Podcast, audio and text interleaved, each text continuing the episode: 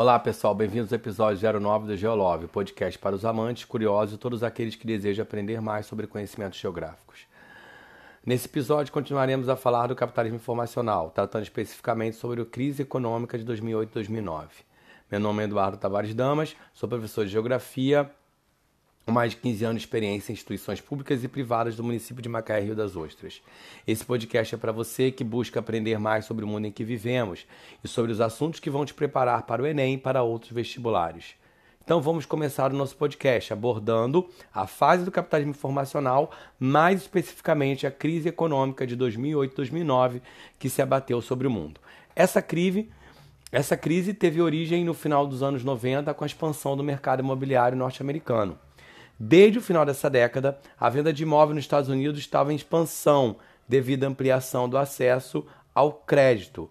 Porém, no começo dos anos 2000, os Estados Unidos sofreram um ataque terrorista de 11 de setembro e se envolveram em dois conflitos. A guerra do Afeganistão, que está muito ligada a esse ataque, porque os americanos eles foram para o Afeganistão em busca de Osama Bin Laden, que foi responsável junto com a rede Al-Qaeda, porque ele era o líder da rede Al-Qaeda, pelo ataque às Torres Gêmeas, ao World Trade Center, e logo depois os Estados Unidos se envolveram em outra guerra para tirar Saddam Hussein do poder no Iraque. Então essa guerra teve um custo muito alto e para manter o desenvolvimento, para manter o crescimento econômico e a geração de empregos, o governo facilitou ainda mais o acesso ao crédito para a aquisição de imóveis nos Estados Unidos. Essa expansão do mercado imobiliário, essa expansão do aumento de casas, ela trouxe também um aumento do valor dos imóveis, quer dizer, conforme ia aumentando a venda de imóveis de casa, o preço desses imóveis ia aumentando e esses corretores interessados em manter essa venda e essa expansão do mercado, eles começaram a incentivar pessoas sem condições financeiras a comprarem casas. Essas pessoas eram chamadas de ninjas. Por que ninjas? No income, no jobs ou assets. Define que pessoas sem renda, sem emprego ou patrimônio. A valorização dos imóveis era o principal motivo dessa prática arriscada, de emprestar dinheiro para que pessoas sem emprego, sem renda e sem patrimônio comprassem casas. Eles se garantiam nessa valorização que estava acontecendo. Os corretores eles convenciam os ninjas a comprarem os imóveis, pois com os imóveis se valorizando, eles, no final de um ano, aquele imóvel que valia $300 mil ia valer $400 mil, $380 mil.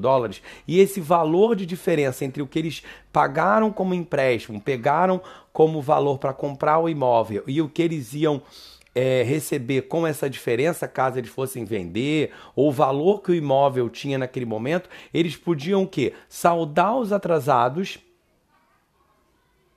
refinanciar o restante, né? Então eles poderiam ganhar ainda dinheiro com esse imóvel através dessa valorização. Então, através desse mercado em expansão, os corretores convenciam essas pessoas que não tinham condições de comprar esse imóvel a comprar baseado nessa situação onde os imóveis estavam valorizando com o aumento das vendas no mercado americano. Agora, como algo estava relacionado ao mercado imobiliário dos Estados Unidos, atingiu o mundo todo.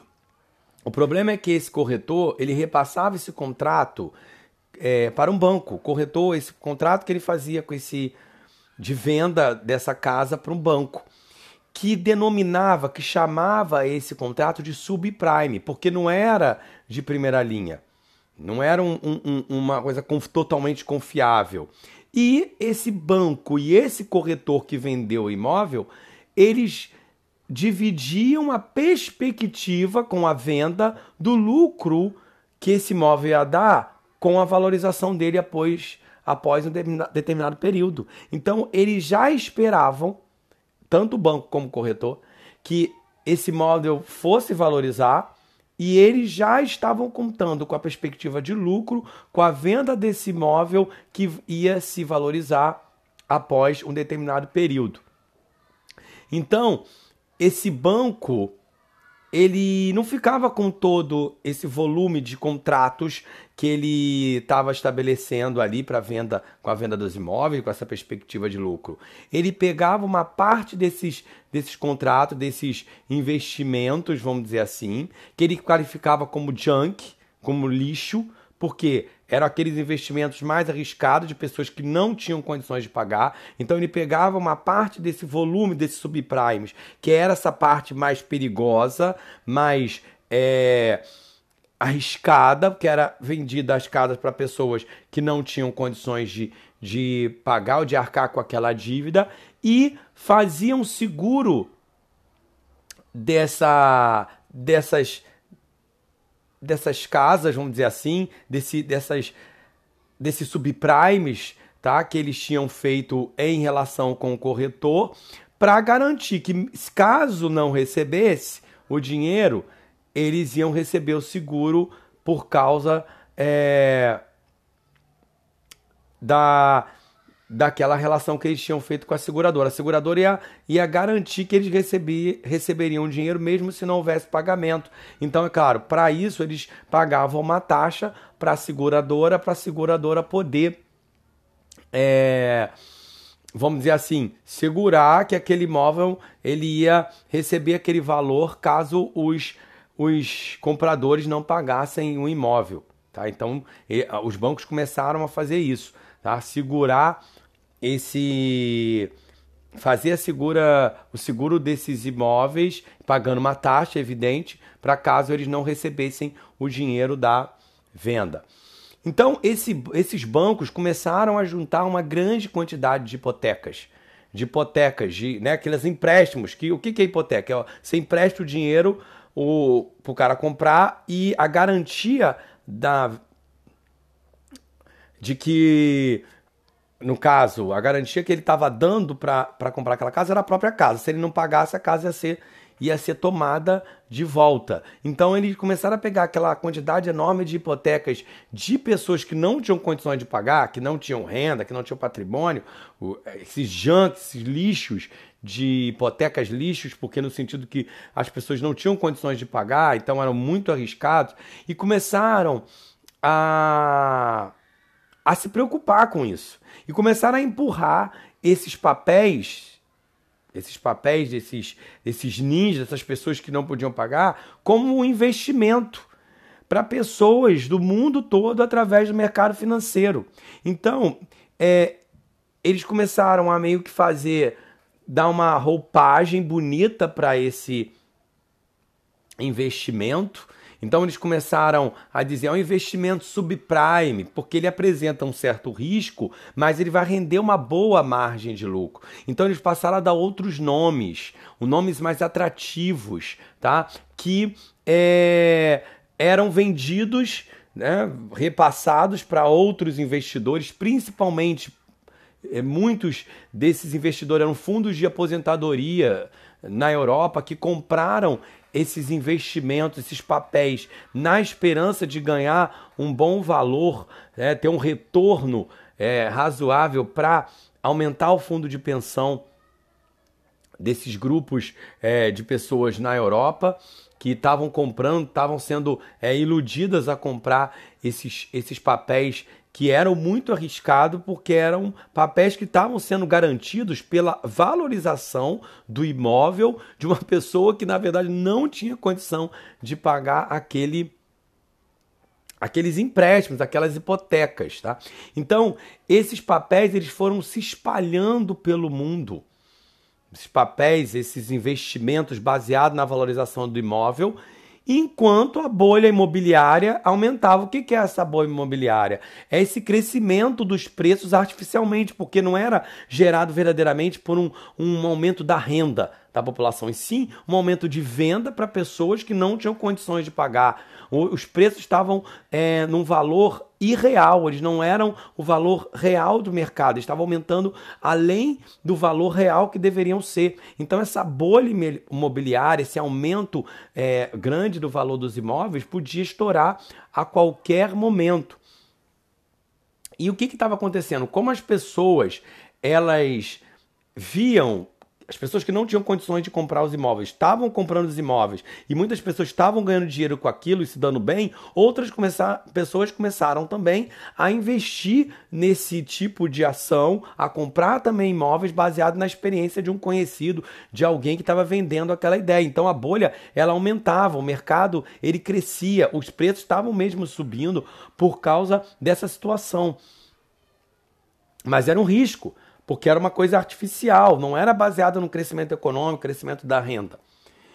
Agora, antes de a gente explicar como é que começa a crise em si, como é que essa bolha estoura e a crise começa, vamos tentar entender por que os bancos emprestaram dinheiro para pessoas que não tinham condições de pagar. Onde esses bancos conseguiram tanto dinheiro, como eles tinham tanto dinheiro para fazer empréstimos para pessoas que não estavam ou não estavam pagando esses empréstimos. Então, o banco, na verdade, ele não entregava para o ninja, para essa pessoa que não tinha dinheiro, que não tinha renda, que não tinha emprego, o valor 300, 400 mil dólares, 200 mil dólares. Ele entregava um cheque, que era, na verdade, uma emissão de dinheiro, mas não era o dinheiro em si. Era uma emissão monetária, tinha valor de dinheiro.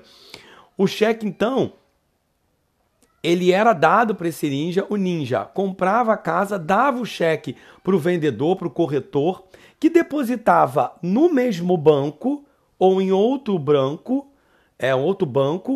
o valor que foi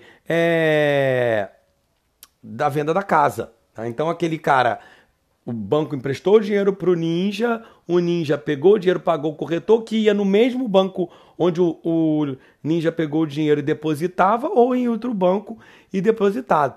No primeiro caso, o dinheiro voltava para o próprio banco, que pegava o dinheiro, né, do corretor que vendeu a casa e aconselhava ele como aplicar aquele valor do cheque nos investimentos do banco, ali para o dinheiro ficar no banco onde tinha sido feito o empréstimo. Mas no segundo caso, quando você pegava um empréstimo no banco e o corretor, né, o vendedor da casa, depositava o dinheiro em outro banco, como é que se dava a situação ali?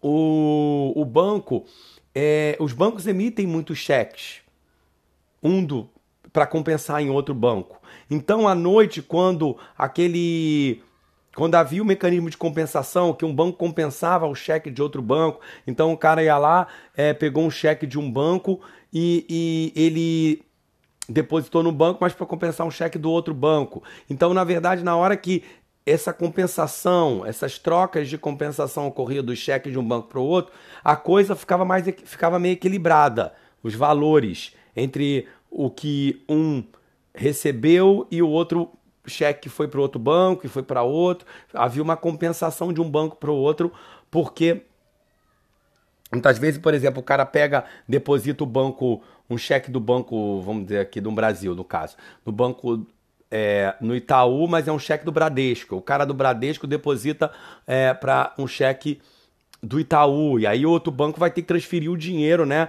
os valores para o outro banco, então essas compensações acabam equilibrando as ações, não havia tanta diferença de compensação de um banco para o outro. Tá? Agora, o problema é que, na verdade, o banco ele emprestou um dinheiro que ele não tinha em caixa. Ele emprestou um cheque, que era um valor em dinheiro, que tinha valor em dinheiro, mas ele não tinha esse valor lá em moeda, em espécime. Ele emprestou uma emissão monetária, que é o cheque, mas ele não tinha o dinheiro lá. Agora, existe um termo que explica essa relação. A relação entre o dinheiro que o banco empresta e o que ele precisa ter em caixa de dinheiro para não ficar descoberto, que é o denominado de alavancagem. A alavancagem, então, é isso. É a relação entre o dinheiro que o banco empresta para outras pessoas e o dinheiro que ele precisa ter em caixa para não ficar sem dinheiro, descoberto. Então, o nome disso é a alavancagem, essa relação. A alavancagem permite que o banco empreste dinheiro que não tem. Aí que está a grande questão. A alavancagem permite que o banco empreste um dinheiro que ele não possui. Então, ele vai emprestando dinheiro para as pessoas, ele vai emitindo valores, cheques e tal, mas ele não tem esse dinheiro lá mesmo. É aquilo que eu normalmente falo nas minhas aulas. Se todo mundo for ao banco tirar o dinheiro que está guardado, depositado lá, não vai ter dinheiro no banco para dar para essas pessoas, porque o banco ele trabalha com essa questão da alavancagem. Ele tem um certo valor em caixa, mas ele não tem tudo que ele tem para receber ou que ele emprestou em caixa. Tá? Então existe uma relação, que é essa alavancagem aí. Então essa alavancagem permite que o banco empreste dinheiro que não tem. Ele empresta um dinheiro a mais do que ele tem, contando que ele vai receber, mas ele precisa ter um valor em caixa para caso haja algum tipo de problema, para não ficar totalmente sem dinheiro e caso haja algum tipo de problema, ele venha a falir, vamos dizer assim. Então, nos acordos internacionais, baseados principalmente na Suíça, recomenda-se que os bancos não emprestem mais de 9 vezes o que tem em caixa. Então, vou dar um exemplo aqui. Supomos que o banco tenha 10 milhões em caixa, ele não pode emprestar mais que 90 milhões. Essa é a recomendação para que haja um equilíbrio entre os prazos e o que o banco tem para receber, para que no curto prazo ele não fique sem dinheiro. Porque normalmente esses empréstimos vão correr a longo prazo. Mas se acontecer alguma coisa no curto prazo, ele não tiver dinheiro, ele vai ficar descoberto e não vai conseguir honrar com seus compromissos. E aí pode ser que haja falência, como aconteceu na crise econômica de 2008 e 2009.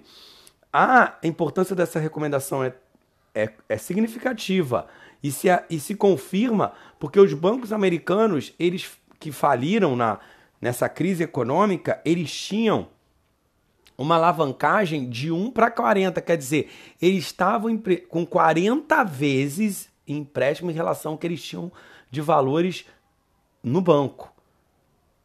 Então, se o banco tinha lá, vou dar um exemplo aqui só para a gente entender como é que seria isso. 1 milhão de dólares, ele estava com 40 milhões em empréstimo, 40 vezes o valor que ele tinha no caixa, ele tinha emprestado.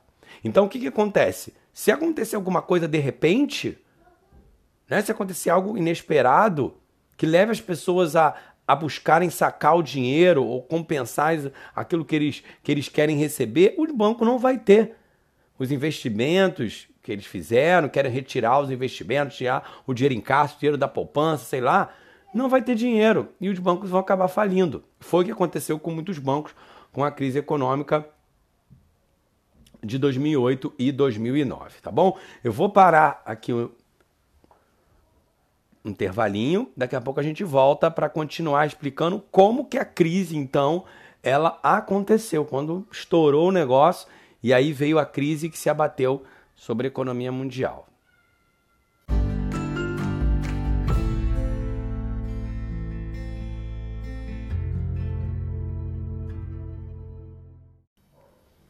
Agora, voltando à crise, o grande número de pessoas sem condições de pagar seus empréstimos levou os bancos a executar as hipotecas. Então, os caras não tinham como pagar, os bancos começaram a executar as hipotecas, tomando as casas dessas pessoas.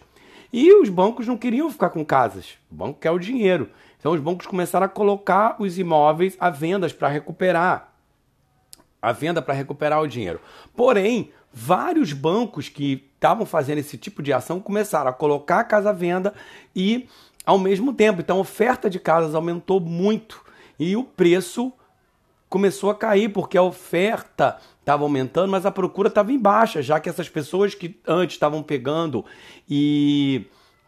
empréstimo não tinham condições de pagar. A economia real, na verdade, não estava com tantas pessoas dispostas a comprar imóveis. E havia acontecido uma questão artificial. Inflaram o mercado de imóveis, a bolha aumentou por causa dessa ação indiscriminada de emprestar dinheiro para pessoas que não tinham condições de pagar. Então, quando muitos bancos começaram a tomar as casas e colocar à venda, o preço dos imóveis caiu. Caiu a tal ponto que não era mais capaz de pagar o valor da hipoteca. Quer dizer, o valor do imóvel era menor agora que o valor do empréstimo que foi feito para comprar o imóvel. E aí, com essa situação, a bolha imobiliária ela estourou de vez. Por quê? Porque os imóveis não eram mais capazes de pagar o valor dos empréstimos, das hipotecas que foram feitas para poder comprar o imóvel. Então, o ninja não conseguia mais o dinheiro que ele tinha esperado com a valorização do imóvel, os bancos não conseguiram vender as casas e recuperar o dinheiro que eles venderam para os ninjas, os fundos de investimento do mundo todo perderam muito dinheiro, pois seus papéis não valiam mais nada, já que qual era a garantia do retorno? A valorização do imóvel, mas essa valorização não existia, e se ela não existia mais, a perspectiva de lucro, que era aquilo que tinha sido vendida para os investidores, não existia também. Então, aqueles fundos de pensão que compraram esses fundos, que adquiriram esses papéis, que investiram nesses papéis, que era baseado nessa perspectiva de lucro com a venda dos imóveis, com a valorização dos imóveis, eles perderam todo aquele investimento. E aqueles papéis que antes eram subprime, porque eram de segunda linha, porque tinham um risco, mas iam gerar um valor bom de retorno, eles passaram a não valer nada e passaram a ser chamado de tóxicos, papéis tóxicos. Por quê? Porque o valor já não tinha nenhuma possibilidade de ter o retorno para aquele investimento. Então, milhões de pessoas perderam as aposentadorias, principalmente na Europa, fundos de pensão, por causa dessa ação totalmente irresponsável desses operadores do mercado financeiro que venderam esses investimentos como se fosse algo relativamente seguro, sendo que era extremamente arriscado. Quer dizer, eles sabiam que era arriscado, mas o risco era muito grande e as pessoas não tinham noção de o que elas estavam investindo, no sentido de que é garantir mesmo o retorno, que era um imóvel que estava se valorizando. Se aquele imóvel não valorizasse, ferrou tudo, que foi o que aconteceu. Tá? Agora, com essa situação, os governos tiveram que entrar em ação. Para quê? Para salvar o sistema bancário, o sistema financeiro internacional. Eles tiveram que entrar em ação porque inúmeros fundos de pensão entraram em falência, inúmeros bancos de investimento, bancos que prestavam dinheiro para crédito imobiliário, entraram em falência porque, como nós vimos anteriormente, eles estavam praticando uma alavancagem totalmente irresponsável, emprestando muito mais dinheiro do que eles tinham numa situação como aquela. Então, naquele momento que eles precisavam de dinheiro, que as pessoas começaram a buscar sacar os seus investimentos e preocupados com aquilo que tinham investido no banco, e aí eles não tinham dinheiro para compensar aquilo ali, porque eles tinham emprestado muito mais dinheiro do que eles tinham condições. Então, muitos bancos começaram a falir. O primeiro grande banco, e foi o banco que acendeu o sinal de alerta do que poderia acontecer com o sistema financeiro internacional, o sistema bancário, se não houvesse uma atuação dos estados para tentar resolver a crise, foi a falência do quarto maior banco dos Estados Unidos, com mais de um século, 150 anos de história, que foi o Lehman Brothers, em setembro de 2008, quando esse banco faliu porque o governo americano estava relutante em fazer essa ajuda, interferir no mercado, porque não é uma coisa muito simples e fácil nos Estados Unidos esse tipo de ação, essa interferência, porque os Estados Unidos é um país com uma tradição liberal muito forte. Então, essa situação fez com que o Estado nos Estados Unidos, né, na Europa, começasse a interferir para impedir uma quebradeira geral no mercado. Então começou a uma ação de salvar esses bancos, salvar esses fundos, emprestando bilhões de dólares, de euros, para que não houvesse uma falência geral, um colapso do mercado financeiro internacional. Essa crise que começou no mercado de ações, no mercado de investimentos, e que atingiu os acionistas, os investidores em várias partes do mundo, acabou também chegando a economia real, a produção, a vida das pessoas que nem sabiam, nem estavam diretamente relacionadas ao mercado financeiro. E ao atingir os bancos não tinham dinheiro para investir, as empresas também que têm uma relação muito forte com os bancos começaram a ser afetadas e começaram a demissão em massas em vários países do mundo, milhões de pessoas desempregadas.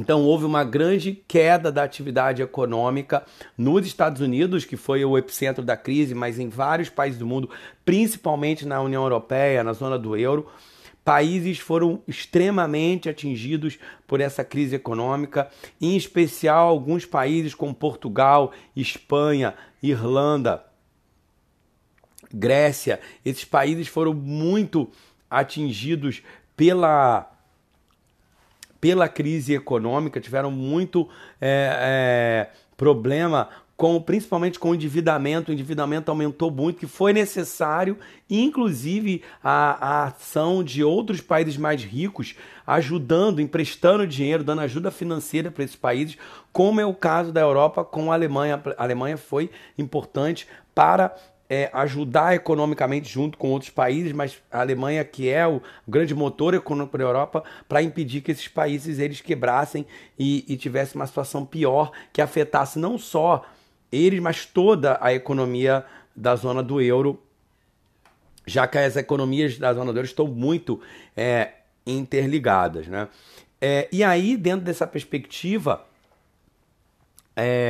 a falta de controle estatal sobre o mercado, principalmente nos Estados Unidos, foi colocada como uma das causas, se não a mais importante, para essa situação econômica que se abateu sobre o sistema capitalista. Essa falta de controle sobre o mercado, essa atuação livre do mercado financeiro, que mesmo de forma irresponsável estava atuando, emprestando dinheiro para pessoas sem condições e depois repassando essas hipotecas como se fossem investimentos, vendendo uma ideia e um investimento que, na verdade, tinha um risco muito grande, era baseado numa possível valorização do imóvel, fez com que houvesse uma grande crítica a esse excesso de liberdade que o Estado, principalmente nos Estados Unidos, tinha dado para o mercado financeiro. E aí isso resultou numa crítica ao neoliberalismo, porque o neoliberalismo prega essa liberdade de ação do mercado, de capitais, a não intervenção do Estado nesse aspecto. E aí essa medida que liberalizou o mercado de capitais pelo mundo sem intervenção, sem controle do Estado, foi muito criticada, porque essa foi interpretada naquele momento da crise como uma das causas, se não, como eu falei, a mais importante, para essa situação ter chegado naquele ponto. Então, a partir dali, os países começaram a implantar algumas medidas, não sem resistência, evidente, não sem resistência, mas algumas medidas de fiscalização sobre o mercado para impedir que uma nova crise como essa acontecesse. Inclusive, muitos executivos foram acusados de responsabilidade, porque eles ganharam muito dinheiro e eles não perderam com a crise. Eles receberam dinheiro desses investimentos, desses fundos, para fazer esses investimentos e não perderam dinheiro depois. Quem perdeu foi o investidor, mas eles já tinham recebido suas comissões, seus investimentos, ganhando bônus. Executivos ganhavam bônus das empresas para fazer, para conseguir fechar negócios, e não foram atingidos por essa crise que atingiu sim quem comprou, quem investiu, quem acreditou nessas falácias, nessas mentiras desses executivos do mercado financeiro que venderam essas ideias. Então, a falta de controle do Estado foi um dos motivos que foi colocado como a causa desse colapso, desse quase colapso, vamos dizer assim, do sistema econômico, do sistema bancário e financeiro internacional, e que levou países, né, a fazer, implementar medidas para controlar esse mercado de capitais, para controlar um pouco mais, não para controlar muito, mas controlar um pouco para evitar que isso acontecesse novamente. E o neoliberalismo ele foi colocado em xeque, ele foi criticado por esse excesso de liberdade, mas nós temos que relembrar, nós continuamos sobre a hegemonia do neoliberalismo, a doutrina econômica neoliberal. Isso não resultou no seu fim ou na sua substituição por outro, outra doutrina, outra forma de pensar a economia. Ele continua sendo o sistema, ou vamos dizer, a doutrina econômica dominante, hegemônica, só que sofreu uma certa crise e começou a ganhar algumas vozes contrárias, começaram a ter mais força internacionalmente por causa de algumas questões que surgiram com essa crise de 2008 e 2009, que foi resultando desse excesso de liberdade do mercado de capitais no mundo todo, tá bom? Então espero que vocês tenham entendido, não é fácil, eu espero que vocês tenham compreendido, eu tentei ser o mais didático possível, não é fácil fazer essa tradução dessa economia, desse economês, para que a gente possa entender o que aconteceu na verdade. Não é simples, tá bom? Então, eu acho que eu tentei fazer o meu melhor. Espero que você tenha conseguido entender essa crise de uma forma simplificada. É evidente que é muito mais profundo, tem muito mais coisa aí que poderia ser colocada, discutida, debatida, analisada, mas a gente acaba se aprofundando demais e não entendendo o cerne da questão, que é o nosso objetivo, entender o mais importante aqui, porque nós estamos fazendo um trabalho para que você entenda a realidade de forma simplificada para vestibular, para concurso e para a vida de uma forma geral, tá? Não é aqui para fazer análise econômica no sentido científico, tá? E uma coisa importante, esse tema da crise econômica de 2008 e 2009, e que atingiu o mundo nos anos seguintes, suas consequências não ficaram só nesse ano, foram atingindo os outros países, desemprego e crise para os anos posteriores. Demorou muito para que países saíssem dessa crise econômica. Ela foi muito profunda, tanto nos Estados Unidos como em outros países, demorou muito tempo para que eles saíssem, conseguissem sair dessa crise. Uma outra questão é que essa crise tem uma relação com o tema do nosso próximo podcast, que é a globalização. Porque essa crise ocorreu com essa interdependência que existe no mundo hoje, gerada pela possibilidade que as novas tecnologias da comunicação permitiram essa integração econômica, essa integração a partir das tecnologias da informação, das telecomunicações, da internet, do celular, dos satélites, foi que gerou essa rapidez com que a crise se alastrou, porque cada vez mais a economia mundial está interdependente, integrada, principalmente o mercado financeiro. E isso foi possível, como nós já falamos no episódio anterior sobre as tecnologias da terceira revolução industrial, e vamos falar na globalização, com a evolução dos meios de telecomunicações, tá bom? Então essa crise tem muito a ver com essa sociedade integrada, interdependente, que a gente vive nos dias atuais, tá bom? Então eu quero agradecer você que nos ouviu durante todo esse podcast. Eu quero que vocês tenham entendido os assuntos que nós tratamos nesse episódio.